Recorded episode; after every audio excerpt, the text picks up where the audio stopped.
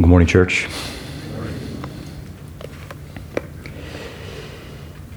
You know, one of the hardest, if not impossible, things to do is to evaluate and diagnose how it is exactly that our culture affects us.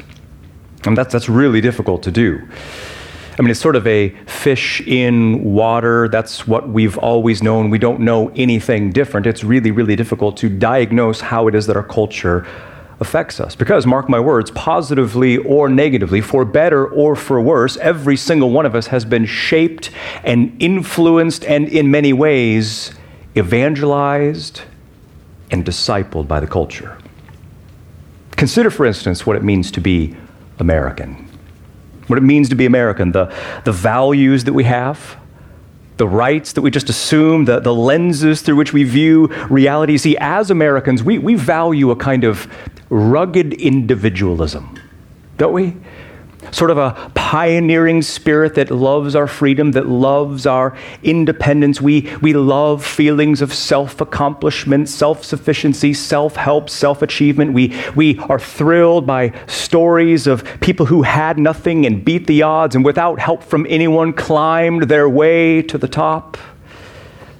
See, Americans are kind of like the Vikings of old independent warriors of personal choice who make it we make it on our own in the world. We create our own destinies. We are the masters of our own fates. We are the captains of our own souls. Thank you very much.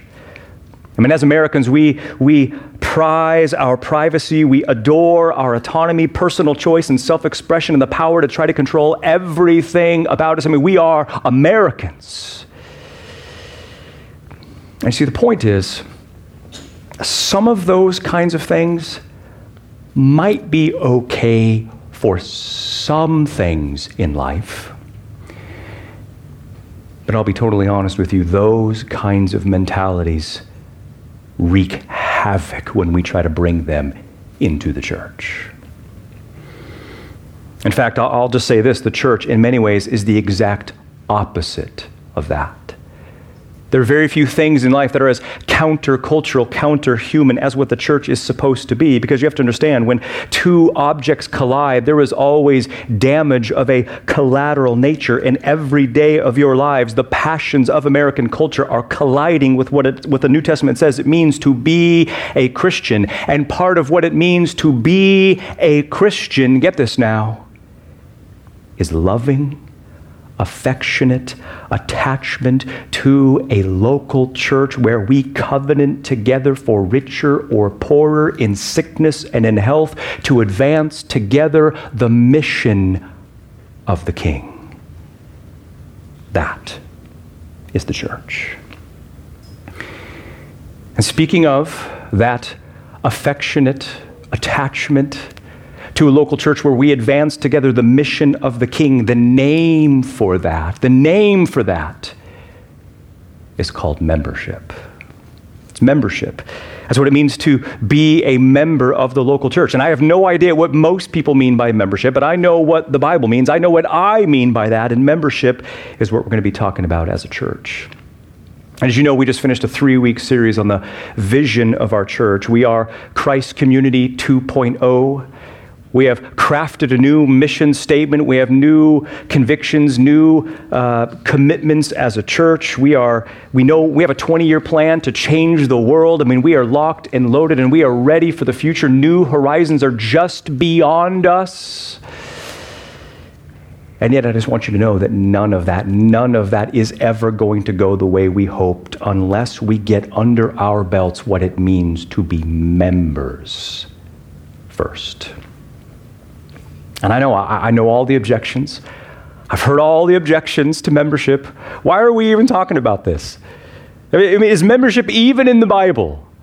Do I have to put my name, sign my name on a piece of paper to prove that I'm committed? Why do I have to become a member of the church? And the answer is if you belong to Jesus Christ by faith, you're already a member. It's just that the assumption from the New Testament is that how your membership to the universal church expresses itself is through affectionate attachment to a particular local church in a particular area, and if possible, for life. You see, the reason why we're doing a series on membership is because I want to prove to you, I want to prove to you that membership is probably not what you think. It's better than you think. I want you to see that membership, and actually, what we're going to do, we're going to call membership ownership. That's the name for membership at this church. We're going to call it ownership. I just want you to see that what it is is a radical call to ordinary Christianity, which is being and doing everything the New Testament calls us to be and do, and yet we be it and do it in this community of souls called the local church. In other words, membership is treasuring Christ together in the context of a local church, embarking together on the most high stakes mission in the universe. That is membership. Because again, as I said a few weeks ago, I want us to build NASA together. I want us to be a launch site for global ministry reaching the ends of the earth. But again, NASA doesn't reach the moon with rickety rockets and broken computers and half the people showing up for work. NASA only reaches the moon when every bolt is tight and everybody is here and they know what the mission is. And, and maybe you're thinking, yeah, okay, but I don't need, I don't need to sign a piece of paper to prove that. And that's true. Technically, you don't. But you see, I'm not after merely a class or a contract or a signature. I'm after a covenant. I'm after an oath. I'm after a marriage, if you will. What I'm after is a passion to join us in prizing and portraying and proclaiming the supremacy of Christ in all things for the joy of all peoples. That is what I am after. And so, what you're getting this morning and next week is a theology, a theology of membership. What it means, why it matters, why it's in the Bible, and why, when you do it right, it changes everything for a local church. So, here's where we're going. Maybe you have notes, maybe you don't. Here's where we're headed. This morning and next week, I want you to see six components. Six components of church ownership, aka membership, six components of church ownership that will empower you to maximize your lives for the mission and glory of Christ. That's where we're headed. Six components of church ownership that will empower you to maximize your lives for the mission and glory of Christ. Six components, three this morning, three next week. Here we go. The first component of church ownership is this number one, the metaphors for the church. The metaphors for the church. And you see, I put this first because I really believe that the metaphors of the church demand membership to the church. Now, suspend judgment. Okay, let, let me build my case here. But what I mean is, what I mean is, once you understand the nature and essence of what the church is, affectionate attachment to a particular local church becomes a total no brainer. I mean, that's what the New Testament assumes that you will do if you belong to Christ. That's what membership is. In fact, where the entire idea of membership comes from is in the Bible. 1 Corinthians 12, last Sunday, Rich did open heart surgery on the text. And the metaphor of the church we saw is that the church is a what? The church is a body. Meaning what? Meaning, meaning just like a human body, there are members, head, shoulders, knees, and toes. Christ is the head. He has a body. The church is that body, and we are individually members of that body. If you have notes, look at Romans 12, verses 4 and 5 in your notes. Or just listen, Romans 12, verses 4 and 5. Paul puts it like this He says, For even as we have many members in one body, And all the members do not have the same function. So we who are many are one in one body in Christ and individually members of one another. Do you see that membership whatever that means, comes from a biblical analogy that the church is a body composed of many members. And the whole point of the analogy is that we, like individual members of the body, are inseparable and connected. Do you see that? The church is not a bag of fingers, but a body with eyes and hands and knees and feet that cannot function independently of one another. When you read the Bible, and it is undeniable, the entire Christian life is designed at the outset to have a mutual interdependence upon one another, which means the only way to really thrive in the Christian life is in a community of souls connected together in holy codependence. My spiritual growth is your priority, your spiritual growth is my priority. That is what the church is. The question is, is that how you view the Christian life? Do you, do you, see the church as a, a body of members mutually connected to one another, joined by a common life? Or do you view Christianity as a bag of detachable limbs and prosthetic parts? What I mean is, have you been infected by the gas station mentality of Christianity? You pick the one you want when you want, when it works for you? Or, or do you see the church as a beautiful synergy of souls, inseparably connected together, joined by a common life, by faith in Christ, each one mutually dependent upon the other. Don't you see? The church only works the way it should when we view even our most private moments not as private moments, but as part of the immune system, as part of the nervous system, as part of the bloodstream of the church. Because, like it or not, we are connected. What you watch and what you do and what you think about and what you expose yourself to, even in your most private moments, is inevitably absorbed into the bloodstream of the church because we are a body. And that is membership. And should someone say, well, yeah, but the text you quoted from Romans 12, that's talking about the universal church, not the local church. My response is maybe, maybe. But you see, the New Testament makes very little, if any, distinction between those two things. What's true for one is true for the other. It's not either or, it's both and. You see, the entire assumption from the New Testament, listen very carefully, the entire assumption from the New Testament is that how your membership in the corporate, universal, global church, how it expresses itself is through loving, faithful attachment to a local church in a particular area, using your gifts to encourage one another in Christ. That is in the Bible. But the body's not the only metaphor for the church, is it? There's lots and lots of metaphors. Each one emphasizes, implies, and even demands not just membership, but ownership of the church. Look at your notes. Galatians 6:10, Ephesians 2:19, 1 Timothy 3:15, 1 Peter 4, 4 17. What does it say the church is? It says it calls the church the household of God. The household of God. What does that mean? It means that the church is not a corporation or a country club or a business or a society. No, the church is a family. It's a family. Meaning what? Meaning we are connected.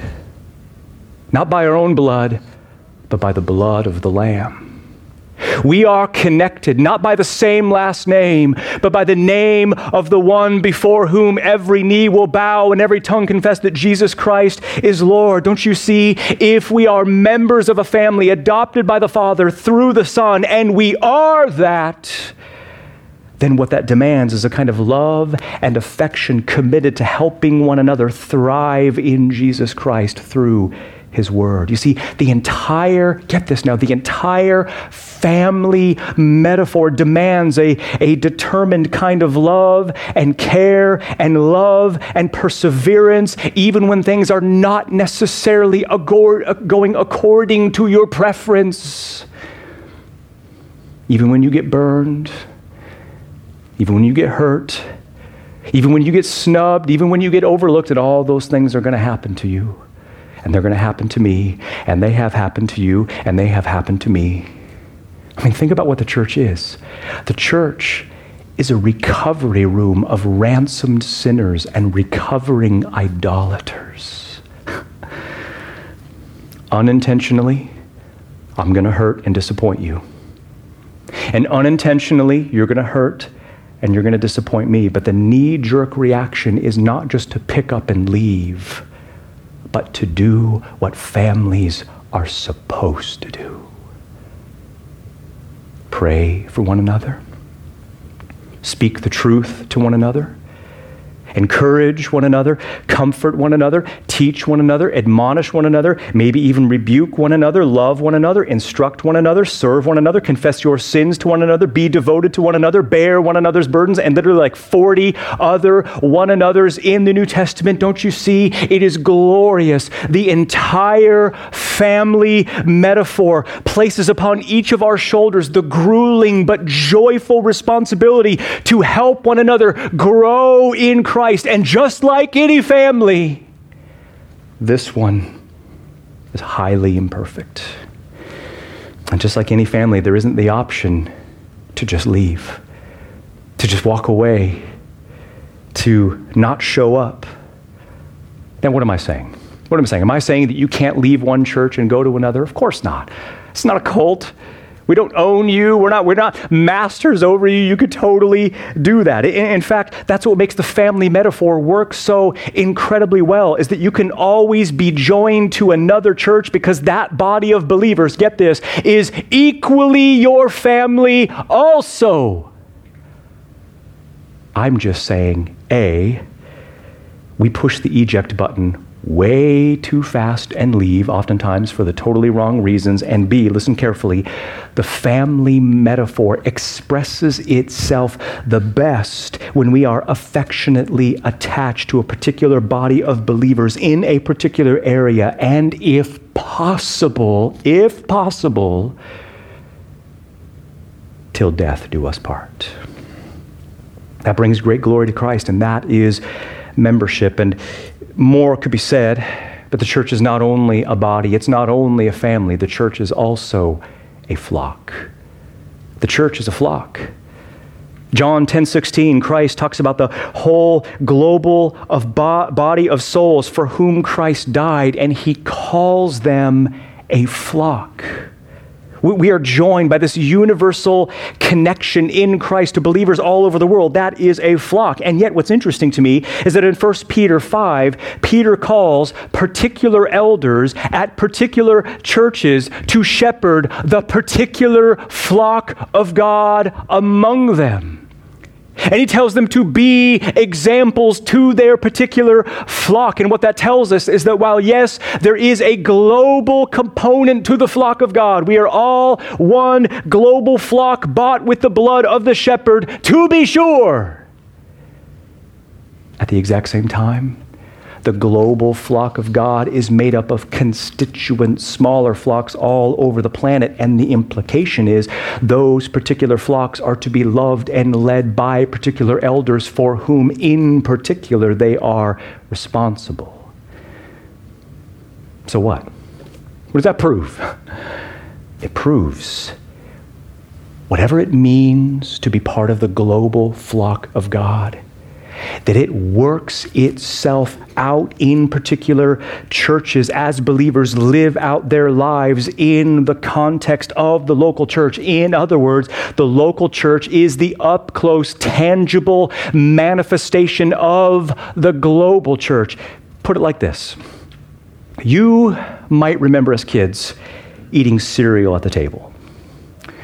And I was one of those privileged or cursed kids, depending on how you look at it, where I got to eat cereal like Trix and Fruity Pebbles and Lucky Charms and uh, Count Chocula and, and glorious creations. I mean, whether that reveals man's depravity or his creativity, you be the judge.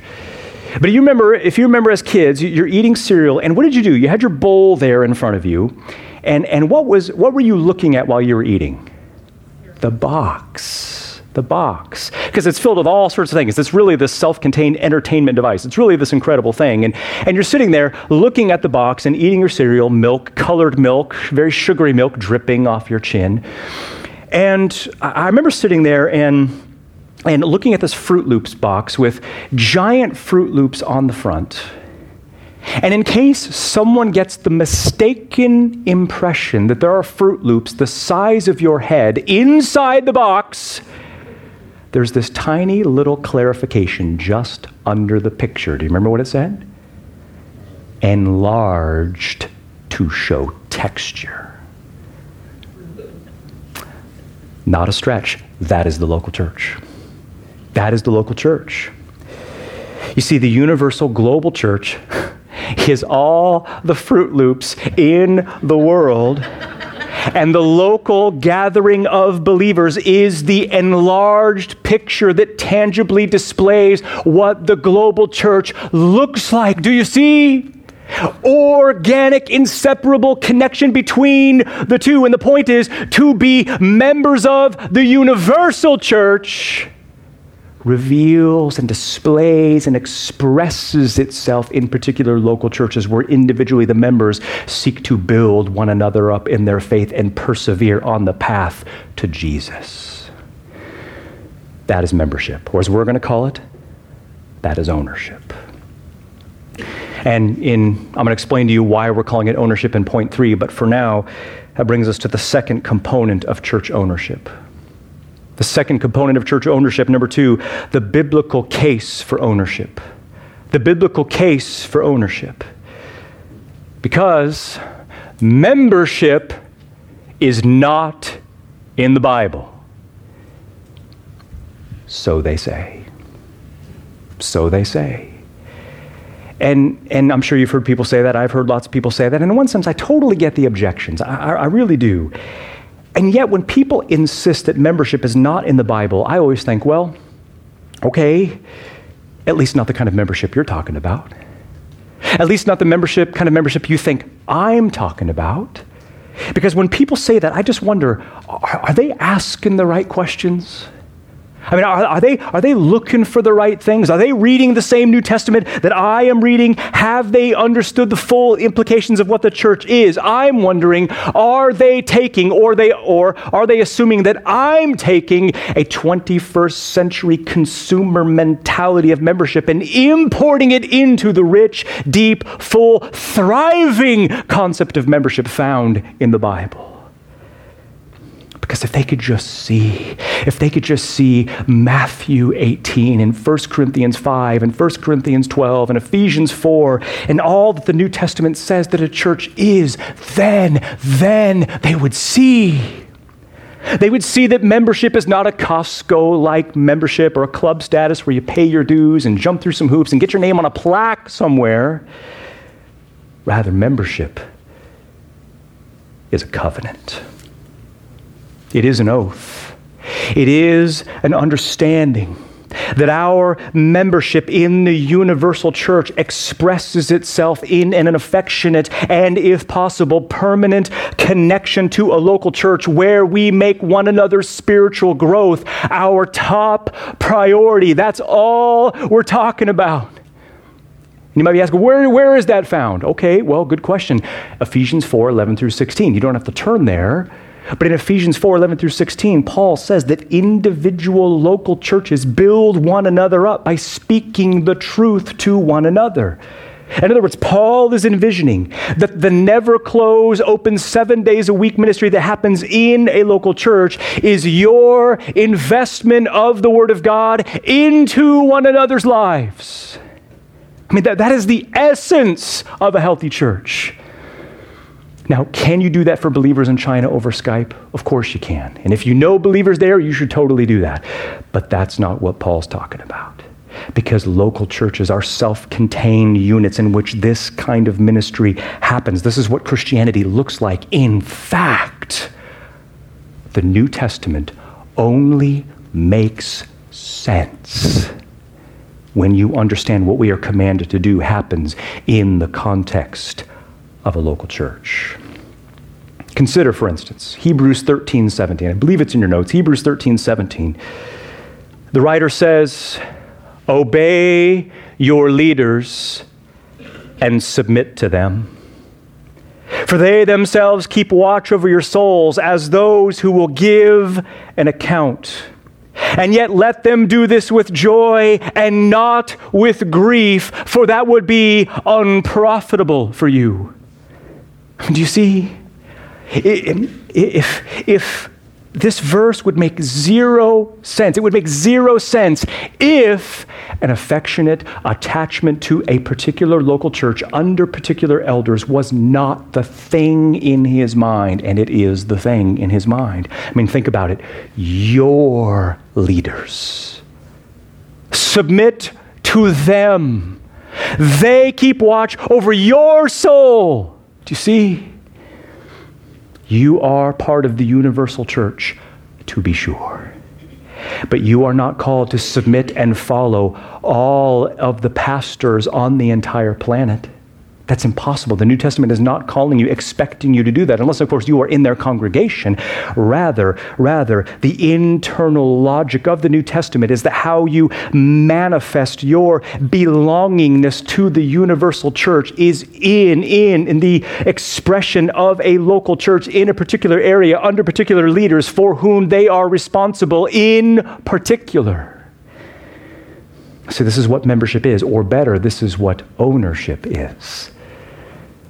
And I want you to consider Matthew 18. In fact, I want you to turn there. If your Bible's open there already, that's a win. If not, go ahead and look back to Matthew chapter 18. Matthew chapter 18, we're going to look at verses 15 through 17. Matthew 18, verses 15 through 17, which, as you know, this passage is, is commonly, or I should say, infamously called church discipline. And yet, I just want you to know that the name we're going to give that in this church is church restoration. This is church restoration because what we're about is in the business of restoring people, of reconciling people in other words, Matthew 18, 15 through 17, what this is, Christ, lay, get this now, he lays out a process for a church to restore someone who is drifting into the shark infested ocean of sin and destruction. That's the process.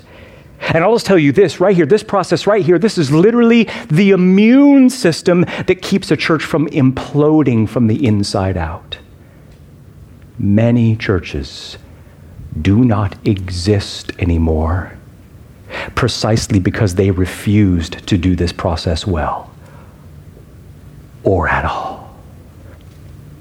Look what Christ says. He says, If your brother should sin against you, go and speak with him between you and he alone. And if he should listen to you, you have gained your brother. But if he should not listen to you, take two or three with you, in order that by the mouth of two or three witnesses every matter should be confirmed.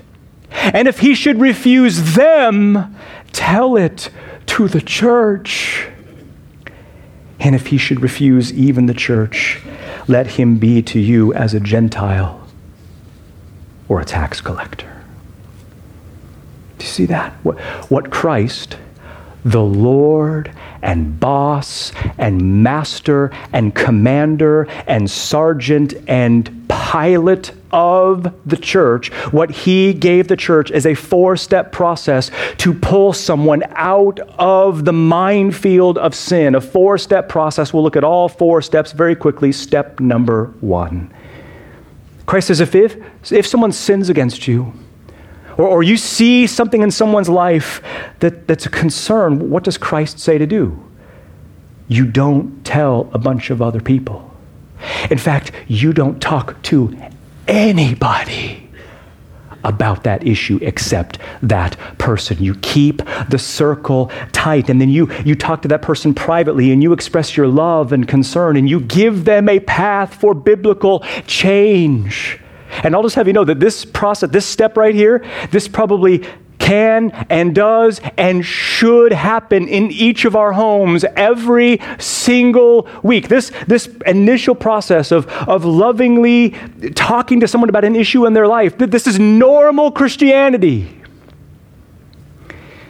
And that's what Christ says. And, and, and, and most of the time, most people confess and repent, and over time, they begin to change. And that's what Christ anticipates. Look what he says, verse 15. He says, And if they should listen to you, you have gained your brother. My wife, over the last 15 years, it is 15, right? Okay. 14, 15. Yeah, I mean, it's all, it's all good. Uh, my wife, over the last 15 years, has, has won me again and again and again and again. And, and maybe I don't repent as quickly as she would like. Maybe I don't change as thoroughly and quickly as she would prefer, but nevertheless, nevertheless, her faithful intention in my life was always intended to help me weed whack the sin in my life. And yet, and yet, in the unfortunate event that someone refuses, someone rejects that, someone becomes defensive and angry and hostile, and they make it clear that they don't really want to change, there is a second step. Look at verse 16. But if he should not listen to you, take with you two or three, in order that uh, on, by the mouth of two or three witnesses, every matter should be confirmed. In other words, over time, and, and again, sometimes it takes time to know. I mean, you don't just slam people the next five minutes later. It's like, well, I talked to you about this. Why haven't you changed? Sometimes it takes time. Sanctification is slow and agonizing and painful. None of these steps should be fast necessarily. But if it's clear that that person refuses to repent and change, what you need to do is up the ante a little bit and you need to call in for reinforcements. In a careful, humble, faithful, prudent, discreet, non gossipy way, you bring two or three people with you to come alongside that person to show them two things the gravity of sin and the grandeur of grace. That's what you're doing. Because again, the only goal here, I repeat, the only goal here is repentance. The only goal here is reconciliation. The only goal here is restoration. The only goal here is the renovation of their lives. It's not for revenge. It's not for retribution. The goal is only reconciliation. And this is a second step here, reminds me of a, a story a pastor back in Spokane told me about a, a black church back in the 60s where, where a man had been physically abusing his wife. And the police of the area refused to do much, and yet what they said was uh, they told the elders, well, we'll leave it to you to handle it any way you see fit. As long as you don't kill the guy, you can handle it. And so, and so these men, they got together with this man and they told with this man and they told him that if he ever touched his wife again, they would literally beat some sense into him with their fists. Apparently, he didn't take him very seriously, so true to their word, they showed up at his house with two or three witnesses. And they took him out back and they gave him a beating that he would never, ever forget. And rumor has it, it worked. He never hit his wife again.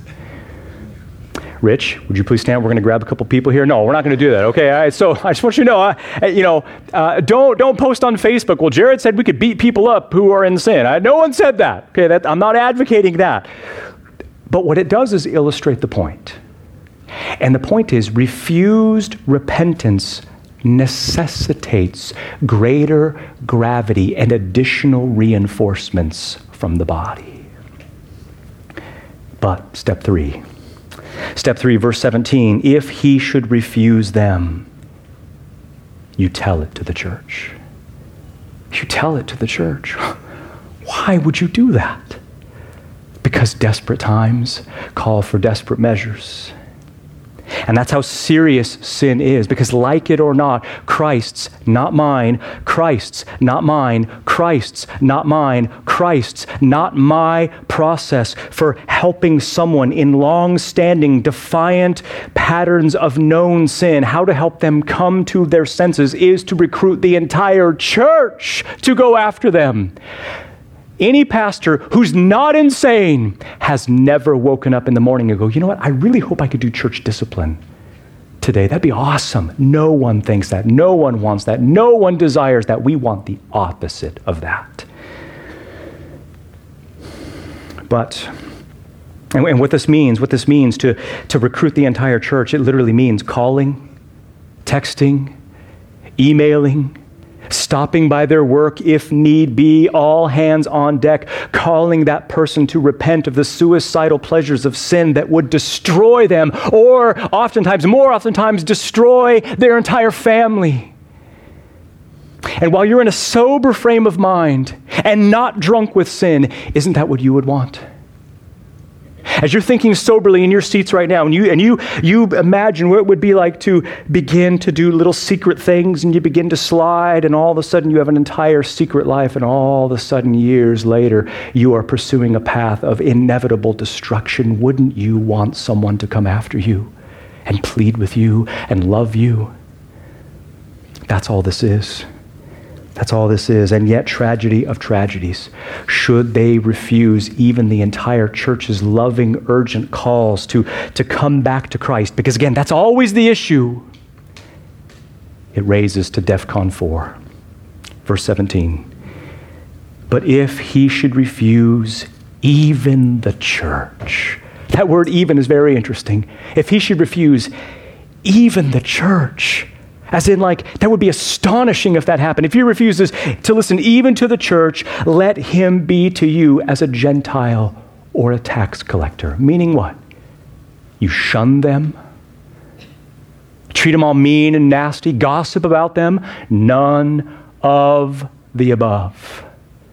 Rather, with broken hearts and tears in our eyes, we now regard them as an unbeliever and an object of outreach.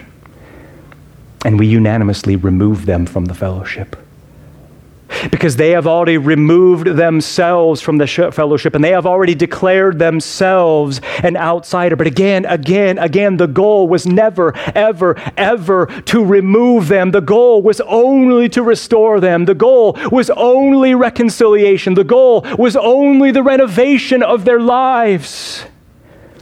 And the question is, why would you do this?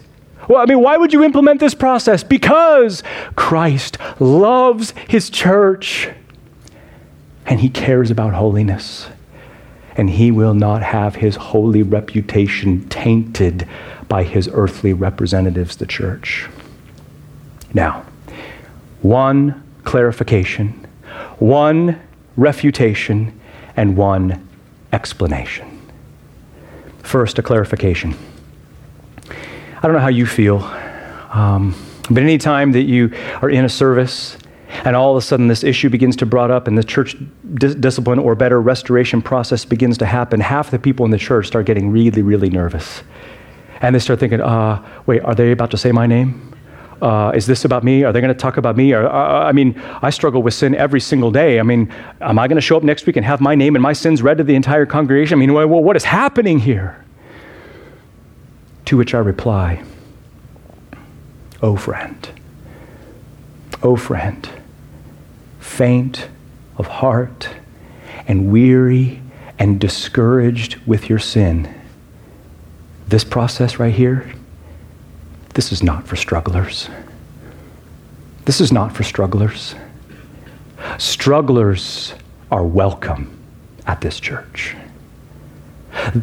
People who mourn over their sin are welcome at this church.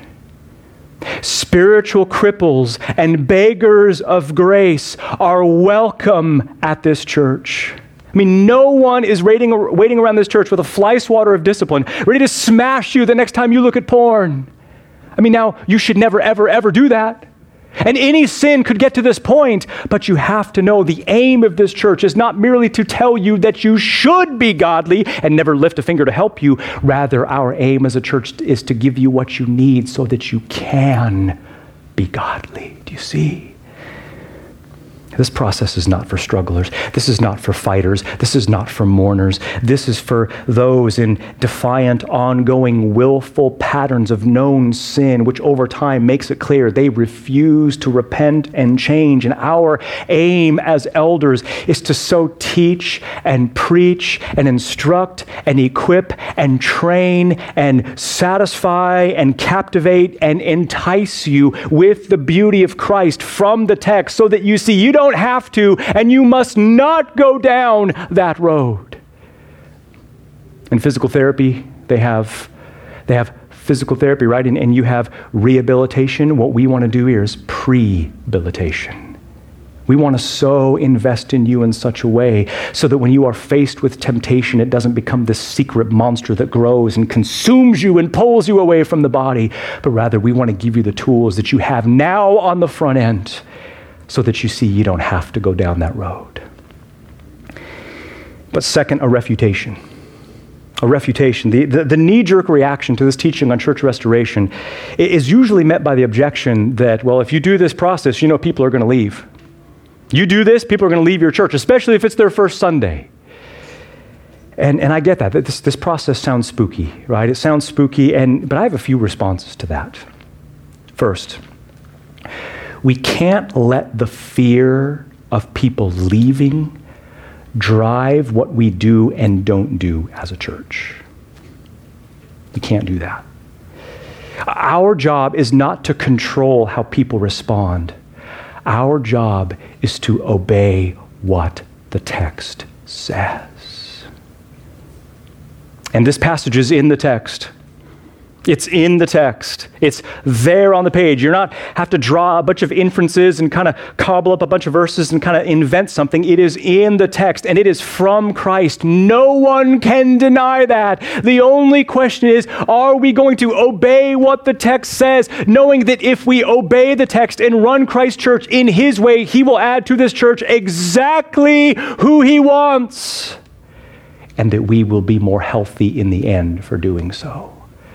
Now, I'm not, I'm, I'm not saying you can't do the process wrong. You can. You can do it wrong and you could blow it and be mean and nasty and harsh. And I, I, I hope you're assuming we would never, ever want to do it that way. But there's a second response, and the response is sure. Sure, I've seen, you've seen people leave a church because the elders did church restoration. I've seen it, you've seen it, and that does happen, unfortunately. But if we're just speaking anecdotally here, I mean, if we're just talking about experience, which is not authoritative at all, but if we're just speaking about what we've seen, I have also seen, not even kidding, three separate families at different times who showed up at three separate occasions, who showed up to our church in Spokane, and on their first Sunday, they just happened to be there when the elders were doing church discipline. And those families were saddened, of course but they rejoiced. They rejoiced. And they were blown away that that church was not interested in hiding or covering up anyone's sin, even in one case, the sin of one of the elders but that this church loved Christ and they loved the church enough to pursue people who were hurtling off the cliff of sin to destruction. And those people stayed and they, become mem- they became members and they became key families in our church. And in fact, get this one of the families that showed up on one of those Sundays were unbelievers. And they got saved on that Sunday precisely because of this text. Explain that to me. The explanation is Christ will build his church in his own way by the means that he has designed. And finally, an explanation.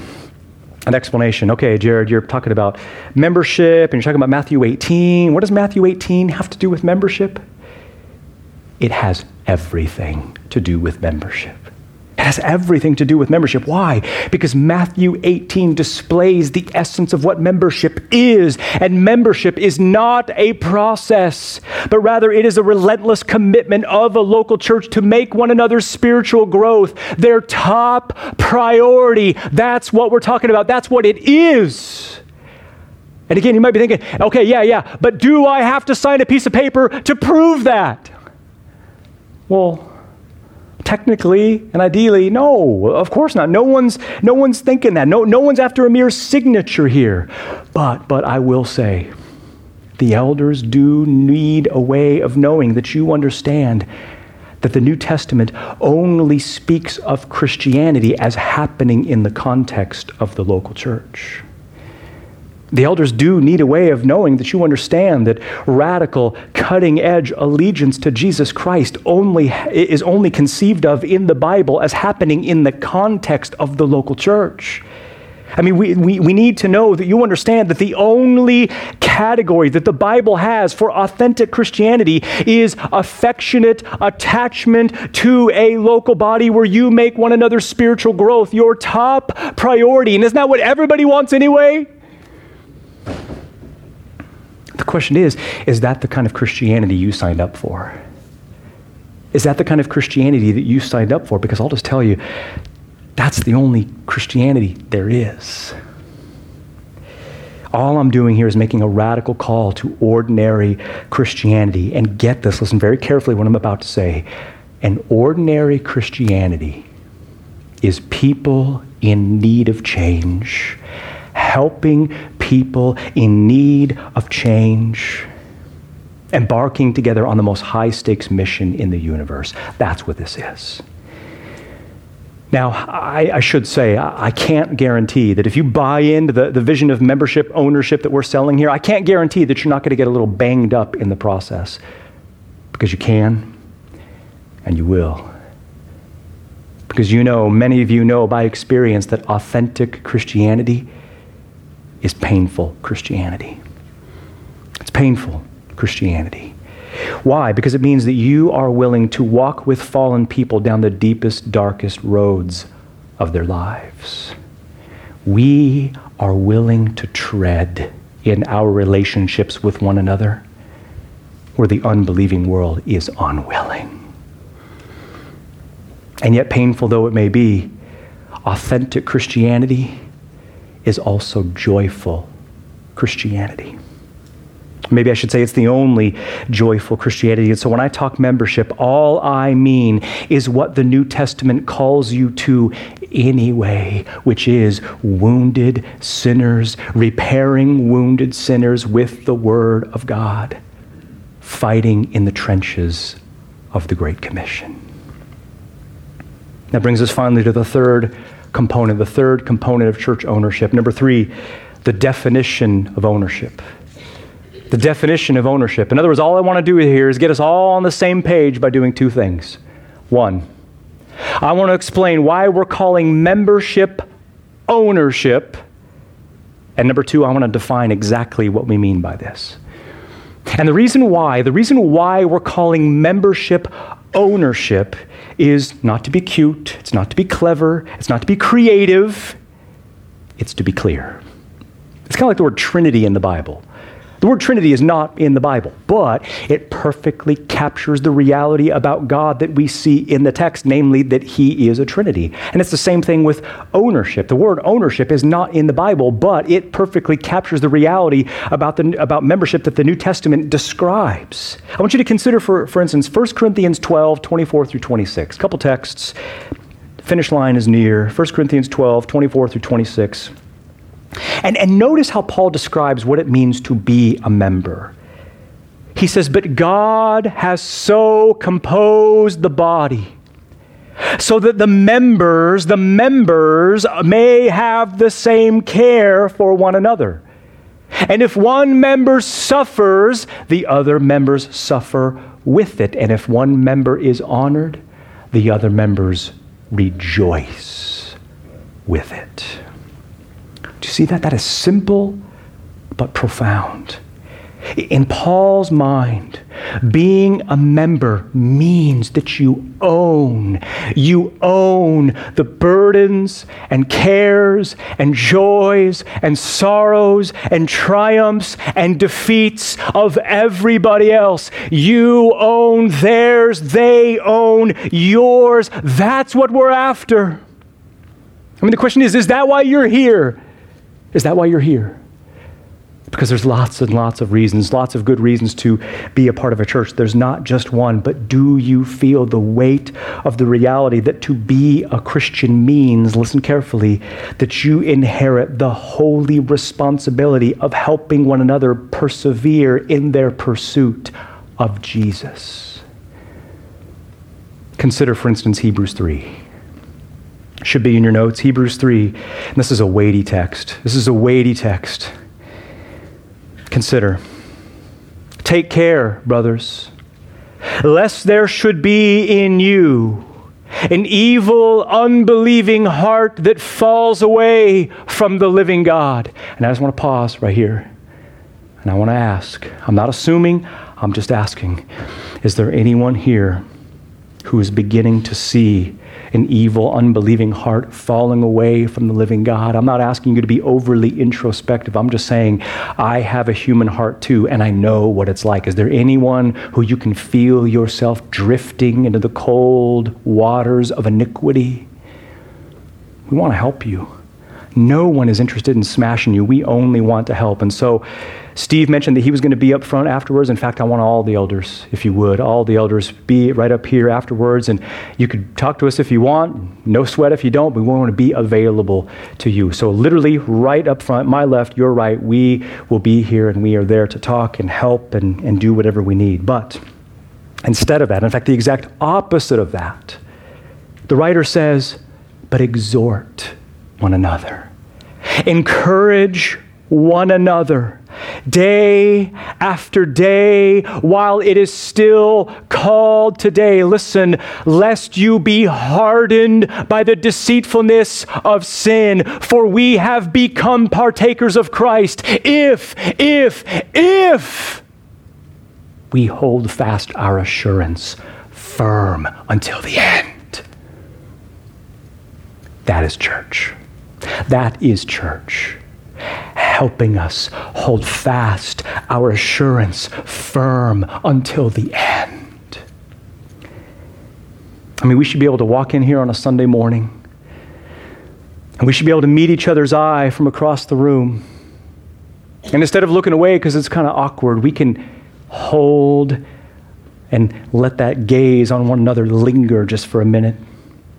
Be a little awkward still. But as we make eye contact with one another, what we could do is we could look at one another and we could just kind of nod and we can, you know, do this thing. And because we just we just have this understanding, we have this understanding that my spiritual growth is your priority and your spiritual growth is my priority.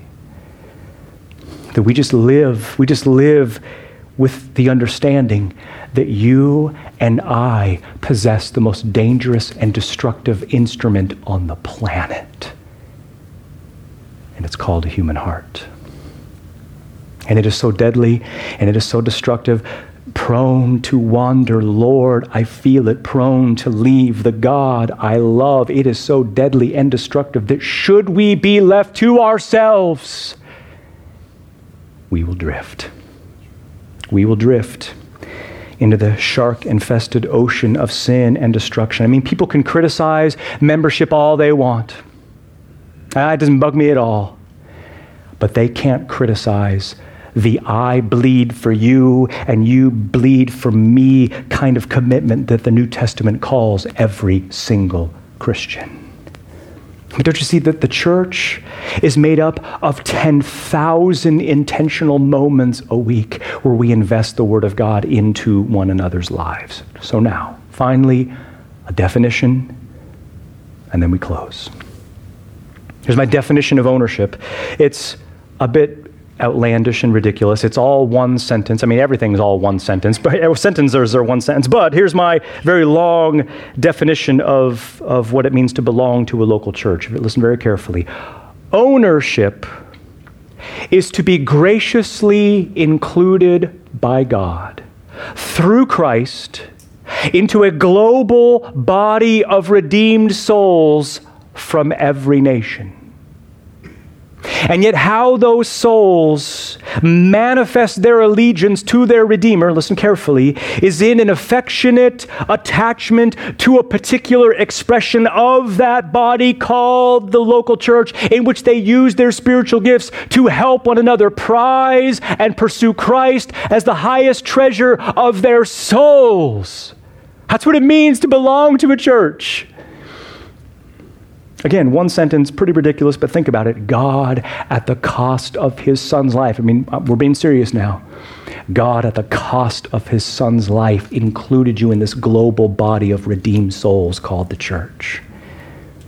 And yet, and yet, how those redeemed souls express that allegiance to their Redeemer is in an affectionate attachment to a particular expression of that body called the local church. And our aim as a church is to use the gifts we have been given to help one another prize and pursue Christ as the highest treasure of your lives. Why would anyone not want to be a part of that? All the community you long for, it's found in the local church. I'm not guaranteeing that this church is going to do that perfectly because we ain't.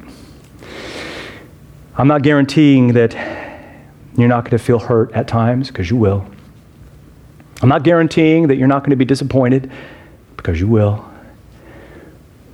And I know that hurt and difficulty and pain awaits all of us. And yet, that, that's what makes the church so sweet, is because we not only have the category, we have the power through Christ to be able to handle those kinds of things in such a way to restore mutual love and affection and fellowship with one another that the world just doesn't have at their disposal, but we do because we have been purchased by the Lamb. So Christ loves his bride. And I want you to love the bride also. And let, let me just ask you this. I close with this. Just, just give me a, a couple more minutes. Uh, my question for you is what is the next stage of growth that needs to happen in the church in your life? Do you need to become an owner of the church, a co owner of the church? Because that's what we are. It's not about being spectators, it's about being shareholders of ministry. It's not about being observers, it is being owners of the church.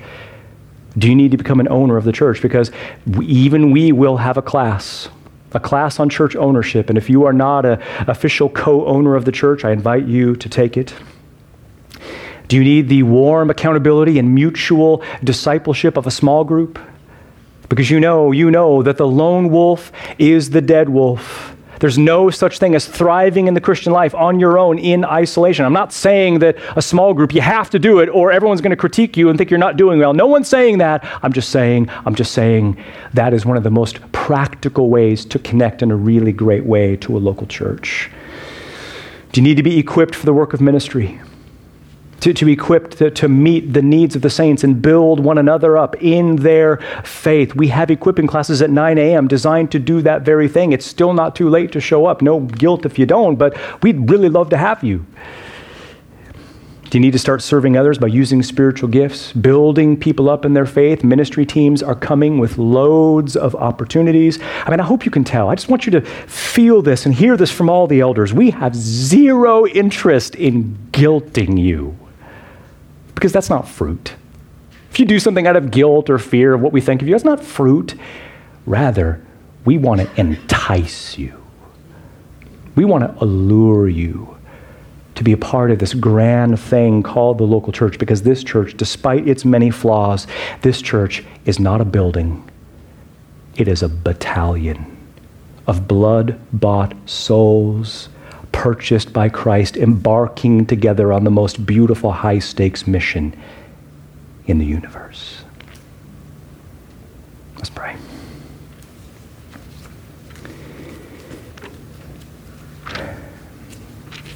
Well, Lord, things like this are a challenge in one sense, but in another sense, Lord, it is freeing and liberating to talk about, oh Lord, something that everybody wants, which is a glorious connection with other people. Oh Lord, it astonishes me that you, the triune God, has always been in community forever. And you save a people and you save them into a community of souls.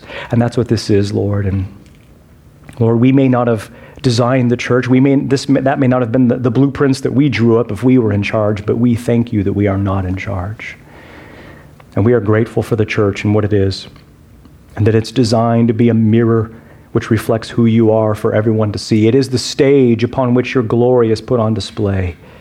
So, Lord, I pray, I plead with you for a renewal in our passion to love the local church. Not that it doesn't exist here, Lord, because I am so encouraged by so much that I see, but, but I'm asking, O oh Lord, for a deeper, even deeper, thriving, robust body life.